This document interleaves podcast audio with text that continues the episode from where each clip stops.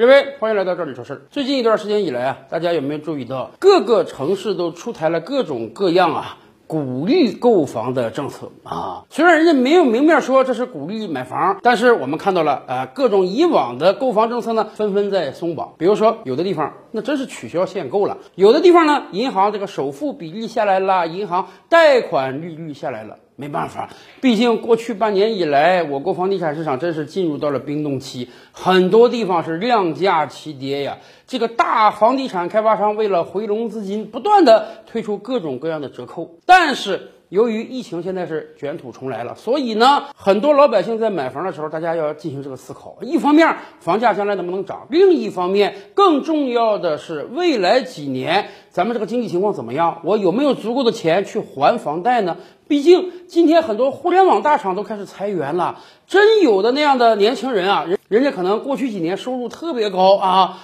每个月的还款就几万块钱了，突然被裁下来之后，下个月的房贷到底怎么还？这都是个很严重的问题呀。所以很显然，虽然以往咱们说房地产市场金三银四，而且今年真的三四月份。很多地方出台了很多鼓励的政策，但是现在这个房地产还是不够火，以至于啊，有的政策都剑走偏锋了。这不，前两天某一个城市刚刚出台一天的接绿贷政策，马上被叫停了。为什么？因为这个政策实在是太夸张了。什么叫接绿贷呢？顾名思义，那就是可以父子两代人互相像接力赛跑一样来搞一个房贷啊。当然了，以往实际上类似接力贷的事儿啊，不是没有，有过。但是这种情况呢，大部分是这样的：比如说儿子这一代呢，去买一个房子，但是由于现在房价比较高，首付肯定是老人给凑的了，每个月月供也很高啊。可是银行经过考察之后觉得，你看你儿子这一代，你这个月薪啊，已经占到月供的二分之一甚至三分之二了，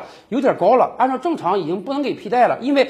国际标准啊，你最好这个每月还贷不要超过你月薪的三分之一。那么怎么办呢？人家又想把这笔贷款促成，所以呢，有可能要求这个。购房人的父母啊，来做一个共同担保，什么意思啊？儿子买房，儿子作为主贷款人，但是儿子的收入水平并不高，父母这块呢有比较稳定的退休金，父母愿意做共同借款人或者做担保人，这样呢，银行这样呢，银行这笔贷款相对而言就更安全了，因为不光有主借款人可以还款。他的共同担保人或者共同借款人也可以随时随地给他经济上的援助，哎，这种情况以往是有的，但是这次这个接力贷贷呢，并不是这个概念。这个接力贷更多意义上呢是儿子接续父亲的贷款，怎么会出现这种情况呢？哎。这跟年龄有关。咱们国家很多城市现在有这个限购限贷政策，好比说你在某个城市是拥有户口的，但是呢，你只能买一套房，买第二套房，有的城市不允许你买，有的城市呢，你买二套房可以，但是首付特别高啊，首付五成以上，利率也特别高啊。那购房人可能感觉到，我这样买的话，我是不是要多花不少钱呢？哎，但是有的很多中年人的父母，他是有购房资格的啊，他可能年轻的时候没赶上好时候，没有去买房，虽然有。购购房资格，但是由于年龄太大了，实际上是搞不了银行贷款。咱们也清楚啊，银行在考察贷款人的时候，除了考察你的这个收入啊、工作之外，很重要的一个因素就是要考察你的年龄。好比说，你今年要是。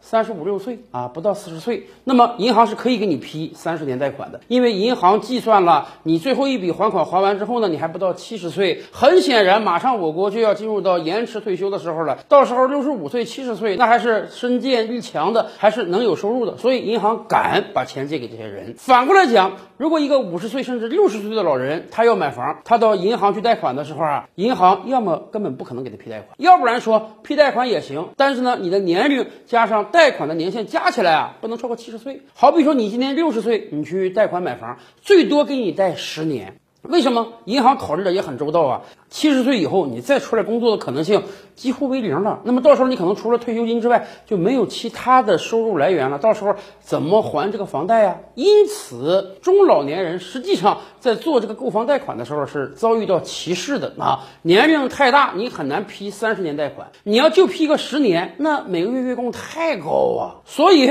有的银行就在这方面动脑筋，哎，人家推出一个接力贷，什么意思呢？一个人好比说六十岁，你到银行去贷款，你只能贷十年，显然是是很不划算的。但是给你贷三十年，那不可能啊！你还完最后一笔贷款都九十了，所以银行说这样吧，你可以找你的儿子跟你共同贷款，相当于我们做两个借款人，你是主借款人，你儿子是辅助借款人。由于你现在有收入啊，你收入还不错，所以呢，我们可以给你放贷。但是由于你年龄比较大了，因此将来你不还的时候，就让你儿子还，你们父子两代共同还这个款。您别说，这还真是一种业务上的创新。